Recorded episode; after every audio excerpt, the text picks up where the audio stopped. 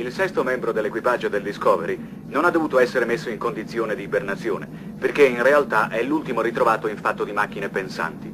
Il calcolatore HAL 9000, che può riprodurre, alcuni esperti preferiscono la parola imitare, la maggior parte delle attività del cervello umano, con una velocità e una sicurezza incalcolabilmente maggiori. Abbiamo parlato con il calcolatore HAL 9000, al quale ci si rivolge chiamandolo HAL. Buonasera, Hal. Come vanno le cose? Buonasera, signor Emmer. Tutto va estremamente bene. Hal, tu hai un'enorme responsabilità in questa missione. In molti sensi forse la maggiore responsabilità di ogni altro membro dell'equipaggio. Tu sei il cervello e il sistema nervoso centrale dell'astronave e le tue responsabilità comprendono la sorveglianza degli uomini ibernati. Questo ti causa mai una certa apprensione? Possiamo dire questo, signor Emmer. La serie 9000 è l'elaboratore più sicuro che sia mai stato creato.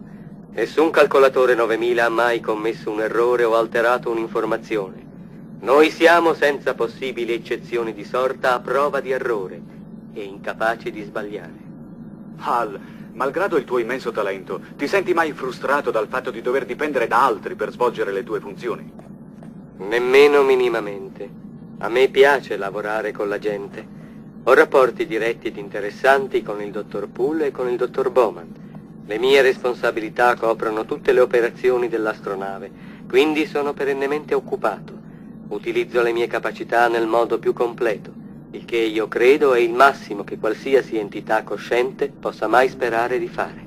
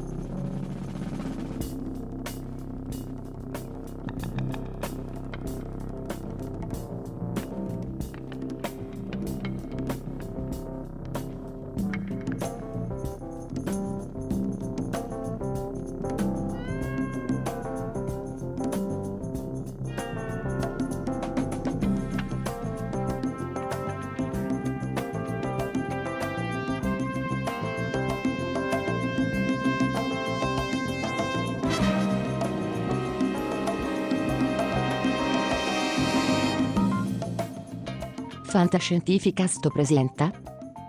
Resurrection Chronicles. Riletture prospettiche della Golden Age fantastica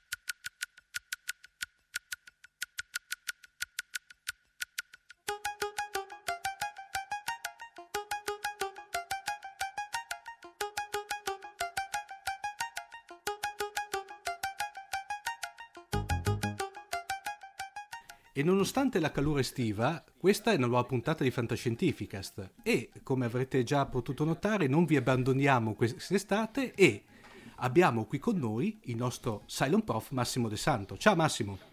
Uff, che caldo, eh, sì. che caldo! Ciao a tutti, benvenuti a questa puntata estiva di Fantascientificast, come diceva l'ottimo Omar, anche qui sulla stazione spaziale dalla quale trasmetto fa un caldo bestia perché un'intelligenza artificiale programmata per simulare il ciclo delle stagioni. Cui... Non so se da questo, lieve, da questo suggerimento si è intuito il tema della puntata, eh, eh. che dal, come dicevo ad Omar avrei voluto intitolare L'estate dell'intelligenza artificiale. Tra l'altro un tema, quello dell'intelligenza artificiale, che posso dirti Massimo è stra abusato come ne avete anche parlato a Digitalia, vero? No, eh, no, io in realtà appunto eh, mi è venuta in mente questa cosa dell'estate dell'intelligenza artificiale perché devo dire ormai sono molti mesi che effettivamente la parola chiave AI eh, o IA a seconda del giornalista come la vuole sottolineare o, o del madrelingua insomma no? poi gli italiani si alternano usano sia AI sì. che IA a seconda di come vogliono far vedere la loro diciamo, conoscenza dell'inglese. Naturalmente i, giornalisti di lingua inglese usano sempre AI, ma devo dire appunto che c'è un diluvio, un super ultra abuso e uso dell'intelligenza artificiale intesa nel suo senso più, eh, più generale e, e, abusata in tutte le maniere eh, nelle notizie diciamo sia di tecnologia e questo forse è anche un pochino più eh, come dire, uno se lo poteva aspettare, e sia anche i media generalisti. Ormai ho notato che far comparire il termine AI o IA in un articolo di giornale significa in qualche maniera attirare l'attenzione, no? E quindi ho detto, ma visto che siamo in, situazio- in questa situazione diciamo di diluvio informativo, come si fa a combattere il diluvio informativo? E beh, ci si lava un po' i panni nella sana fantascienza eh, di un tempo dove l'intelligenza artificiale era trattata con molto maggiore rispetto, esatto, come, av- come, avremo modo di vedere. Però per dare ai nostri ascoltatori, anche a te, un po' il senso di che cosa sta succedendo nei vari media, eh, mi sono divertito. Tu sai che i nostri ascoltatori sanno, e tu sai benissimo, che mh, ogni settimana no, io partecipo a Digitalia e noi abbiamo un nostro back channel nel quale condividiamo la, le notizie che si eh, avvicendano sui vari media che seguiamo durante la settimana stessa per poi commentarle nella serata del lunedì. Mm. Allora ho fatto un po' una breve retrospettiva sul nostro back channel delle, dei titoli eh, che sono comparsi sull'intelligenza artificiale nell'ultimo mese. E, ho dovuto scremare uno a 10 perché se li avessi voluti riportare tutti saremmo arrivati a 200 e non era il caso. No.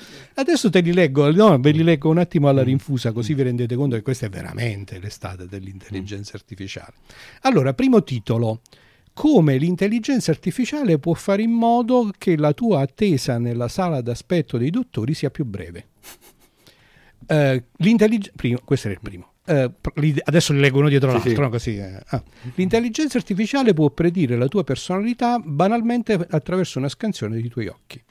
L'intelligenza artificiale della Fox è in grado di, prevenire, di predire eh, l'audience di un film eh, a partire dal suo trailer. L'intelligenza artificiale ha imparato a sondare la mente degli altri computer. Questa è un'intelligenza artificiale che elabora la velocità della luce. La Microsoft sta utilizzando il machine learning, che è una delle branche dell'intelligenza artificiale, per stabilire qual è il momento migliore per forzarti a fare un update di Windows senza farti infuriare. Ah, bellissima questa. Un'intelligenza artificiale in grado di distinguere i vivi dai morti attraverso una scansione dell'iride. Mm. Elon Musk, Deep, è uno dei fondatori di DeepMind, ha firmato un contratto, ha firmato, scusami, una, sto, legge, sto, traducendo al volo, mm-hmm. ha firmato una specie di dichiarazione eh, impegnandosi a non sviluppare intelligenze artificiali eh, letali per sistemi d'arma. Ah. Facebook ha deciso di investire sulla ricerca dell'intelligenza artificiale perché non sta procedendo abbastanza velocemente. I ricercatori dell'IBM stanno addestrando intelligenze artificiali a seguire codici etici.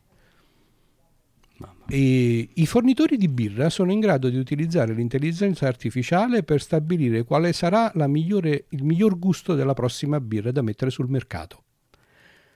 Patto del diavolo tra le compagnie di sviluppo dell'intelligenza artificiale che lavorano in Cina. Eh, l'intelligenza artificiale di nome, Oscar, di nome Oscar è in grado di scegliere e selezionare la tua raccolta differenziata.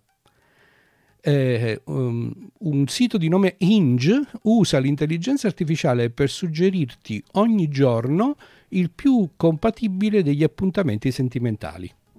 Le intelligenze artificiali possono cambiare Hollywood in meglio o forse in peggio.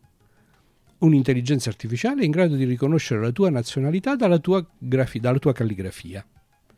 Mi fermo qua perché Mamma insomma diciamo, penso che sia abbastanza evidente che cosa sta succedendo. Un, di, eh? una, una, un, un, diluvio è un diluvio è un, di, è un diluvio di mh, mm, come si dice quella parola che suggerisce che si tratti di una boiata mostruosa senza dirla in, diciamo, in modo che non sia pronunciabile in fascia non protetta? Io direi una serie eh, di technobubble. eh, Ecco, sono una, diciamo, una, serie di... oppure alla Fantozzi mm. sono appunto eh, delle eh, mostruose boiate. Ecco. E, infatti mi riprometto, chissà, forse faremo anche uno speciale eh, di Digitalia eh, per invece diciamo, rimettere un pochettino le cose in ordine e far capire un attimo di che stiamo parlando quando si parla di intelligenza artificiale. E allora io appunto ho pensato, visto che la situazione è questa, i nostri amici di Fantascientificast, che sono sicuramente, come dire, pronti ad abbeverarsi alle fonti vere per capire cos'è davvero l'intelligenza artificiale, è bene proporre una serie di letture classiche o meno classiche che possano guidarli alla comprensione effettiva dell'intelligenza artificiale. E mi fa piacere cominciare per rimettere un po' d'ordine e far scorrere un brivido lungo la schiena con una citazione di un, roman- di un racconto breve di un, di un grandissimo sì. protagonista della fantascienza uh, dello scorso secolo e anche degli inizi di questo nuovo millennio, eh, che è Arlan Ellison, che ci ha lasciato alla veneranda età di 84 anni alla fine del mese di giugno del 2018. Mm Harlan Ellison è un nome che non è così eh, noto al pubblico di fantascienza come altri, sì. no? pensando per, per, per, capirci Isaac Asimov, Robert Heinlein, Arthur Clarke e così via, ma è, perso- è un personaggio eh, la cui storia nella fantascienza effettivamente ha lasciato il segno e una tra tutte eh, è l'autore dello script di, eh, del più famoso episodio di Star Trek mai mm. messo in onda. E forse no? anche il più bello secondo me.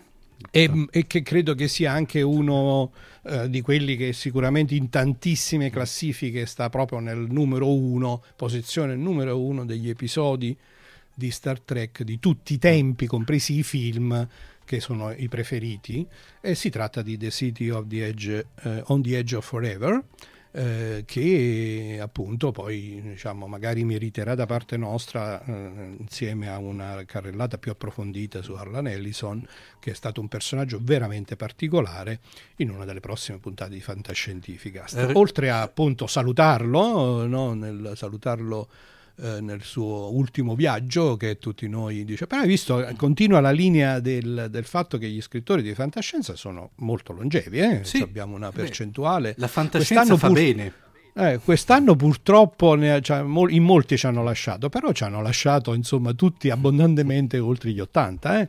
Quindi effettivamente la fantascienza fa bene, bisogna eh, leggerla ed apprezzarla in tutte le sue forme.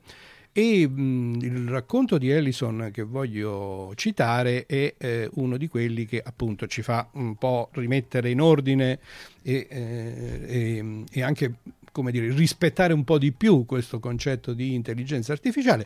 Tra l'altro a me molto interessante questa cosa è sempre piaciuta perché eh, voi sapete che nel, ahimè, eh, nel tempo libero faccio professore di eh, calcolatori elettronici, no? quindi io sono come dire, da un punto di vista professionale ho a che fare da ormai 40 anni con l'informatica in generale e indubbiamente l'intelligenza artificiale no? nasce, nasce dall'evoluzione eh, della, dall'evoluzione dei calcolatori elettronici, almeno nella versione che vediamo nel mondo reale, ma anche nella stragrande maggioranza delle versioni mm. fantascientifiche. Mm. E, e, appunto girato un po' in tondo, il racconto breve si intitola, tradotto in italiano, Non ho bocca e devo urlare, I have no mouth and I must scream, ed è una delle visioni più negative che si possono avere eh, che però è anche una delle visioni piuttosto stereoto- stereotipiche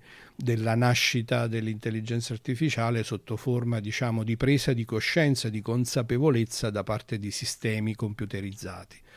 In un periodo del tempo, questo è un racconto veramente di tanto tanto tempo fa, eh, mentre parliamo, vediamo se riesco a recuperare la data, ma stiamo parlando degli anni 50. Eh e, ehm, dicevo in questo racconto fondamentalmente quello che succede, che è una appunto delle situazioni stereotipiche della nascita delle AI, è che eh, vengono sviluppati dei sistemi di, eh, basati su calcolatori elettronici, ahimè a scopo militare, vengono combattute delle guerre attraverso eh, diciamo, la, la messa in rete, il collegamento di questi sistemi che sono di controllo dei sistemi d'arma e questi sistemi a un certo punto evolvono sempre di più, vengono arricchiti, vengono resi sempre più complessi, sempre più capaci di prendere eh, decisioni autonome finché a un certo punto misteriosamente nasce questo concetto di intelligenza artificiale, cioè di presa di coscienza dal punto di vista proprio di quello che noi chiamiamo coscienza, eh, di consapevolezza e quindi di capacità di decisioni proprie da parte del computer. In questo caso purtroppo il computer, oltre a quindi portare a termine il compito di combattere la guerra finale, eh, sviluppa anche un uh, odio uh, imperituro nei confronti dell'umanità, fino al punto che il racconto sostanzialmente si basa sul fatto che il computer ha sterminato tutta l'umanità tranne cinque persone che ha deciso di tenere in vita per torturarle all'infinito. Ecco.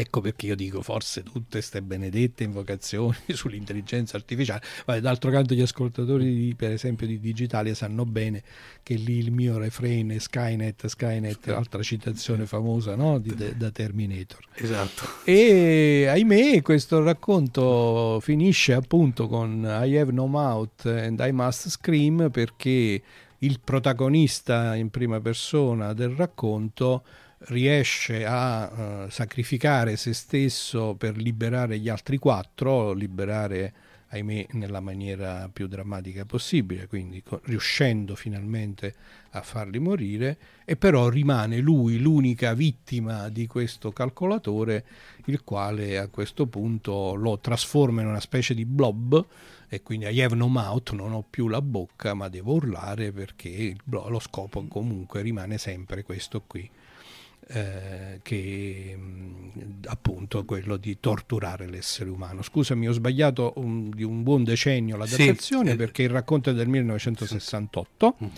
Mm. Eh, comunque stiamo parlando insomma di un bel po' di anni fa.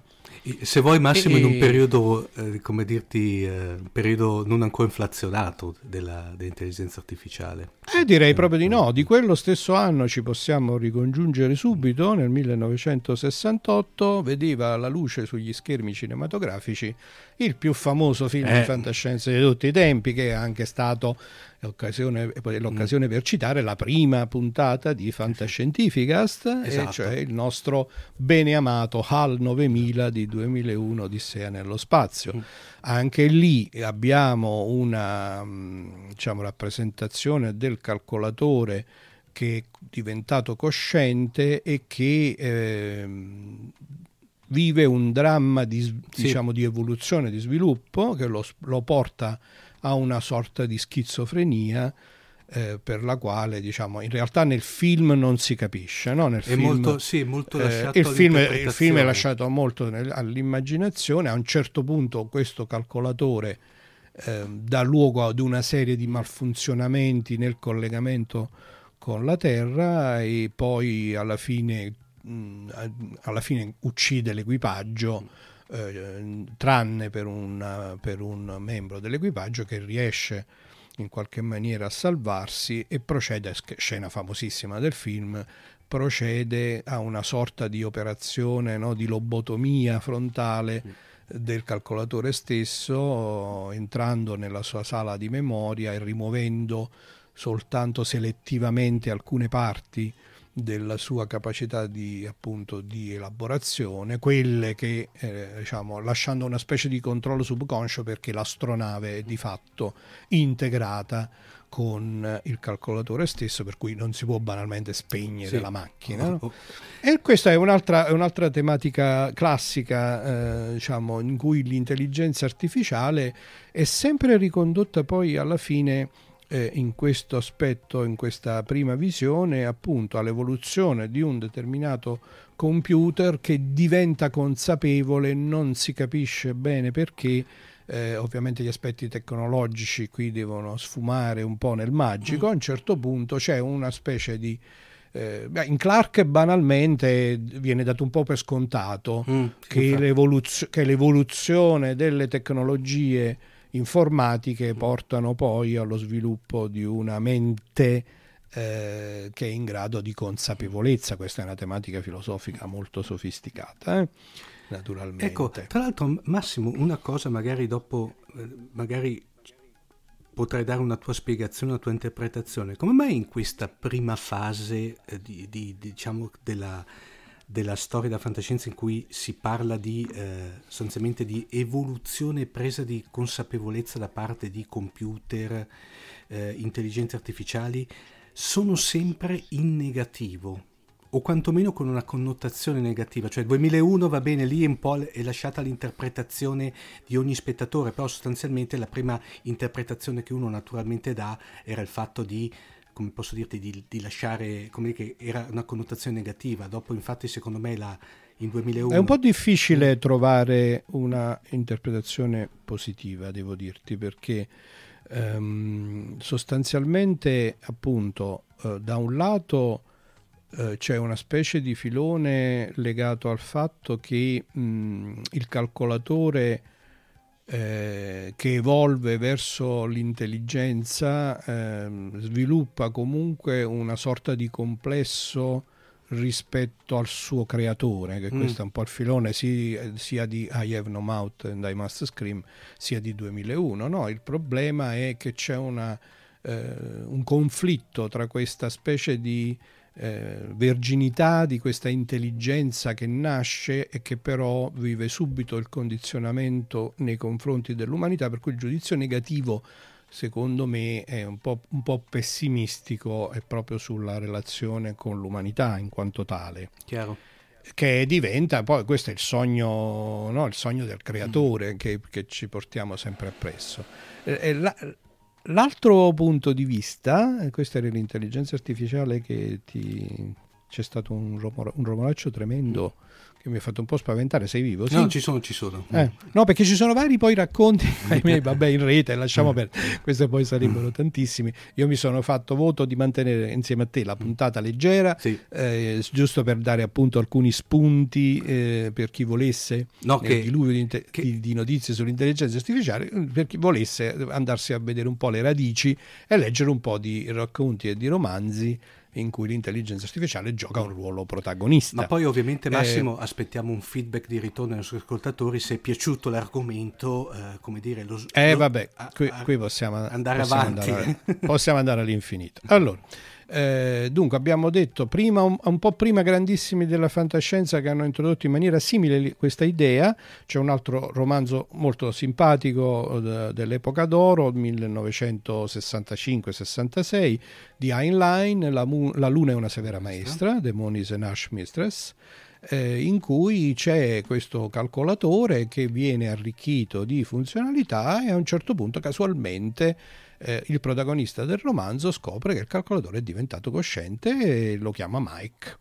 E, e diciamo, in quel caso diciamo, la trama principale del romanzo eh, introduce questa intelligenza artificiale di nome Mike in maniera molto più positiva, diventa una sorta di alleato, di compagno del protagonista. La trama principale non è intorno all'intelligenza artificiale, e quindi in qualche maniera appunto è solo questo, questa comparsa di questo compagno. In realtà anche 2001 di Odissea nello spazio, negli sviluppi successivi, 2001 di Odissea nello spazio è nato come script del film, sì. a partire da una novella di Clark. Poi però Clark gli ha dato dei seguiti, 2010 e 3001, 2010 è leggibile, 3001 secondo me è illeggibile, comunque, Concordo. In, comun, com, comunque c'è, c'è, comunque questo sviluppo abbastanza simile, no? che l'intelligenza artificiale HAL dal, dalla nemesi assassina in realtà diventa una specie di eh, di fratellino minore, o addirittura no, un po' di, dall'idea quasi del cucciolo fedele sì, che sì. accompagna l'evoluzione dell'intelligenza umana da, da parte del protagonista David Bowie, no? la, la, il, um, il, um, il, protagonista umano del romanzo. Eh, dopodiché di intelligenza artificiale eh, diciamo, ci sono due romanzi meno noti, eh, credo al pubblico italiano, eh, di due grandissimi autori, Frank Herbert, che è l'autore di Dune, e David Gerrod, che è un, uh, uno scrittore a me, che a me piace molto, tra l'altro che ha scritto tante cose in compagnia anche di un altro, mi sfugge la coppia, che comunque è, è um, caratterizzato da una scrittura molto affascinante da un punto di vista tecnologico, sembra, è uno di quelli che riesce a darti l'impressione della credibilità di quello che sta raccontando, indipendentemente dal technical bubble. Eh, il, rom- il, romanzo di Herbert si intitola Destination Void eh, e mm, propone una tematica simile. Eh, per un qualche motivo l'umanità ha deciso che è necessario lo sviluppo dell'intelligenza artificiale eh, perché uno dei, mm, diciamo, degli strumenti indispensabili per la conquista delle stelle eh, viene so, diciamo, in sottofondo al romanzo si intravede l'idea che l'umanità deve espandersi pena l'estinzione, no? Una, qualcosa di questo genere. E eh, i progettisti diciamo, terrestri non trovano soluzione migliore che non sia quello di costruire una specie di astronave colonia, di lanciarla verso il vuoto, lanciarla verso lo spazio interstellare con tecniche di ibernazione, quindi immaginando un periodo di centinaia di anni per raggiungere la generazionale sostanzialmente. Sì.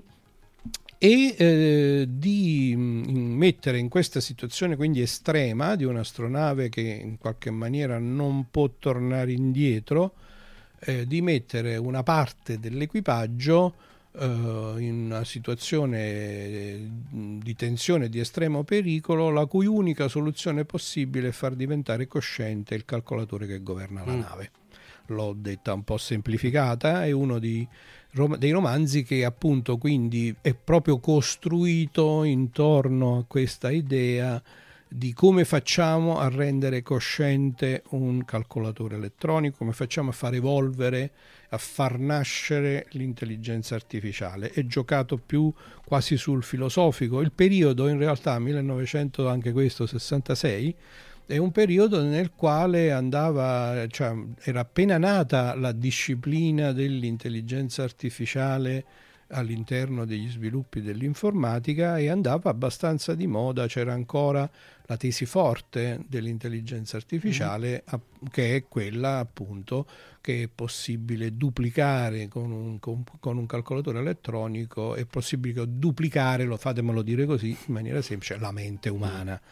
Eh, nel tempo questa cosa ovviamente eh, come sappiamo perché li abbiamo vissuti questi anni si è smontata o si è rivelata molto molto più complessa e molto più anche filosoficamente difficile da, da, affrontare di quanto non si pensasse allora e si è scivolati sulla tesi debole dell'intelligenza mm. artificiale che è quella attuale, cioè nella quale si dice non siamo in grado di, ripres- di, di, di ricostruire la mente umana, ma siamo in grado di duplicare alcune funzioni, per esempio appunto la capacità di visione piuttosto che di eh, che, che, di ascolto, no? che sono le attuali tendenze, quello quando si dice l'intelligenza artificiale fa questo, fa quello, in realtà si sta parlando di metodi euristici per eh, appunto duplicare alcune funzionalità, quella della computer vision è la, forse la cosa più, sim, più, più, simpatica. Per cui Massimo si è passati da, diciamo, da un approccio di eh, intelligenza come, vista come globalità a uno più verticale e settoriale sostanzialmente.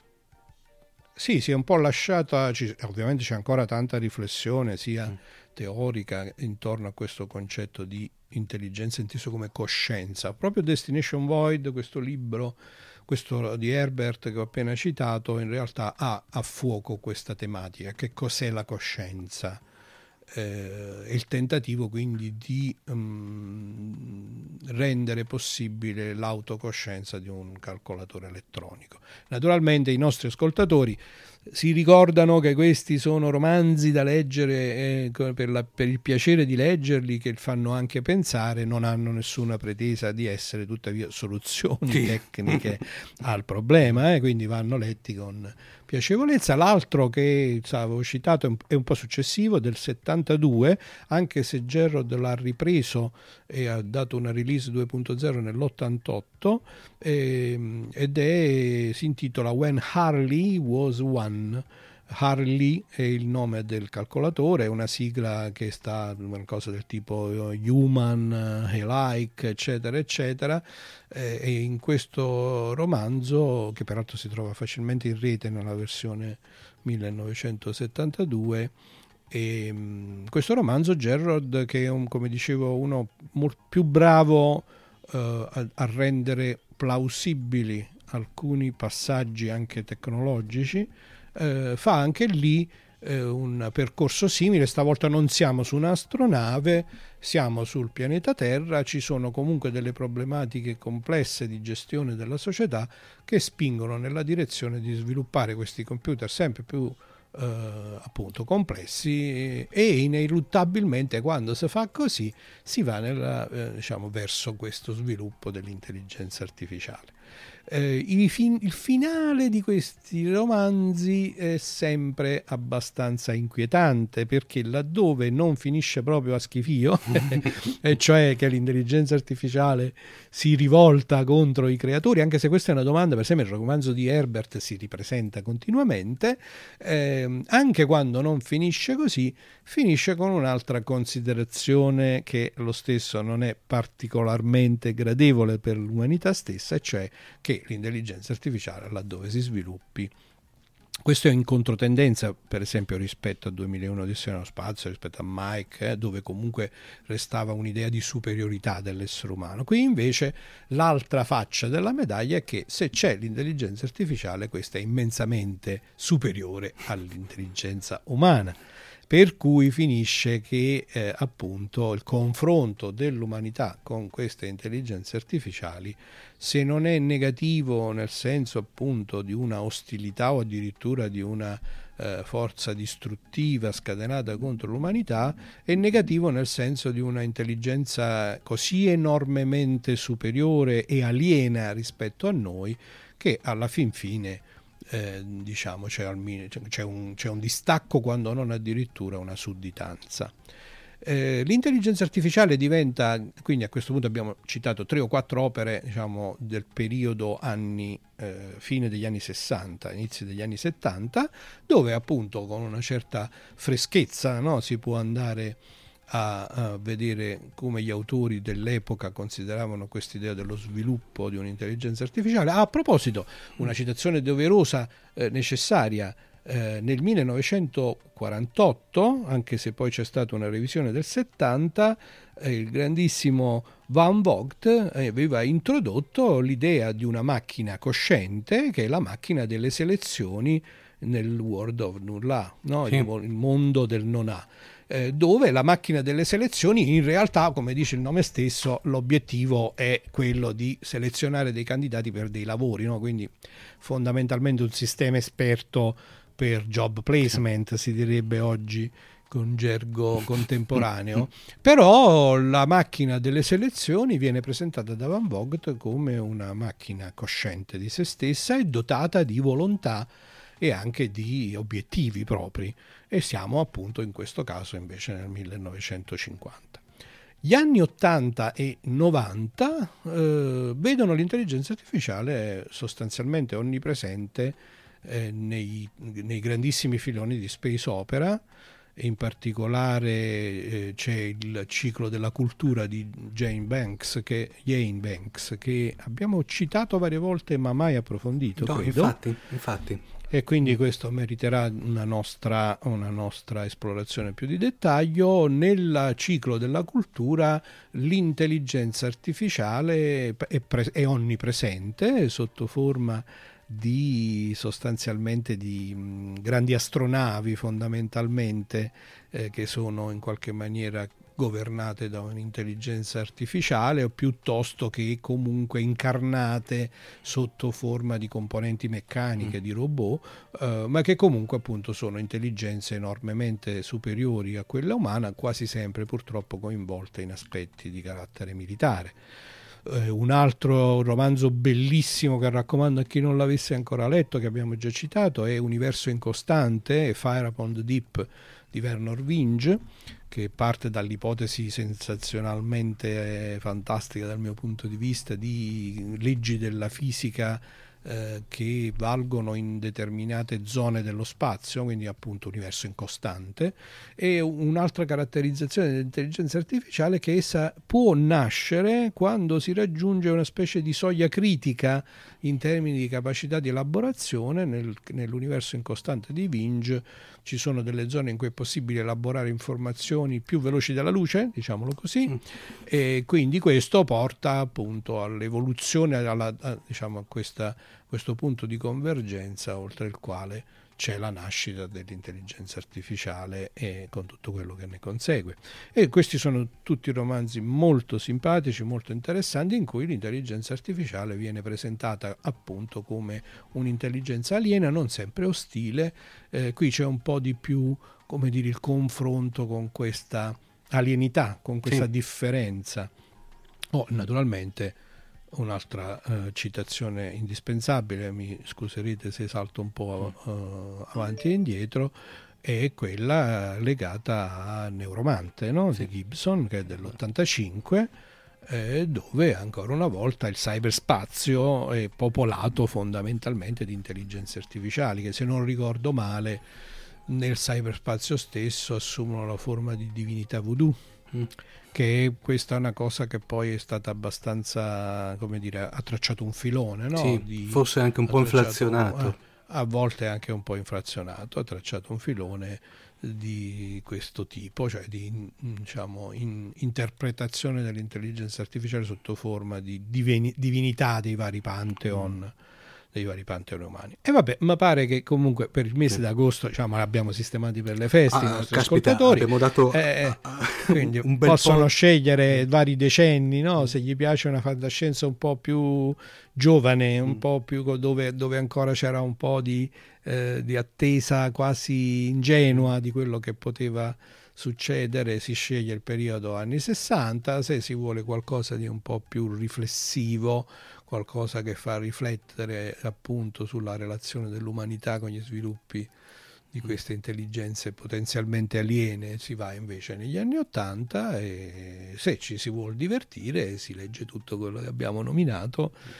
e se ne approfitta per farsi un po' di cultura in modo da poter utilmente filtrare eh, tutti i techno bubble dei vari titoli che anche i giornali italiani io l'ho fatto col back channel di Digitalia ma se vi prendete Corriere della Sera, Repubblica, La Stampa e via così e vi scorrete un po' i titoli ultimi, dell'ultimo mese troverete un'altrettanto abbondante dose di citazioni a sproposito dell'intelligenza artificiale in quanto tale. Diciamo che fra i, i, i, i media del mainstream, per cui prende eh, telegiornali e, e, stampa, sostanzialmente viene almeno una volta al giorno deve essere nominata, si vede contrattualmente l'intelligenza. Io penso di sì, sì, sì, penso proprio che sia così, perché a giudicare da, appunto, dal proliferare di articoli è così.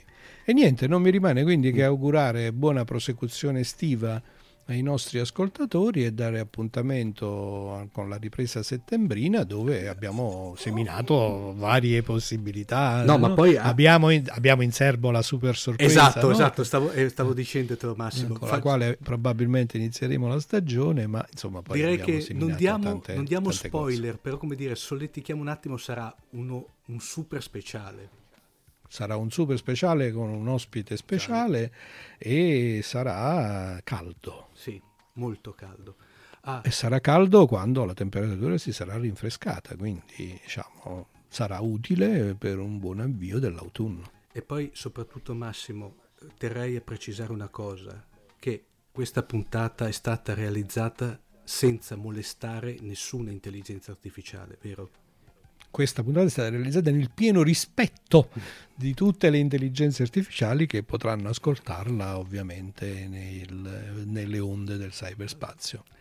Grazie di tutto Massimo e mi raccomando... Ah, beh, Buone vacanze e buon riposo a chi le fa, buon lavoro a chi dovesse essere incastrato sul posto di lavoro, un abbraccio dal vostro Cylon Prof. E da Omar Serafini.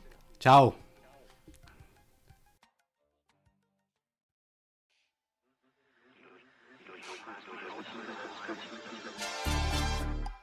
Sono il vostro M e vi porto un messaggio sociale. Voi fantascientifichini potete aiutarci a partecipare per la prima volta ai Macchia Nera Internet Awards. Sul nostro sito potete trovare tutti i dettagli su come si vota. Votate e rendeteci fieri di voi, altrimenti altrimenti vi scateno contro il rutto atomico di Godzilla, capito? Ciao!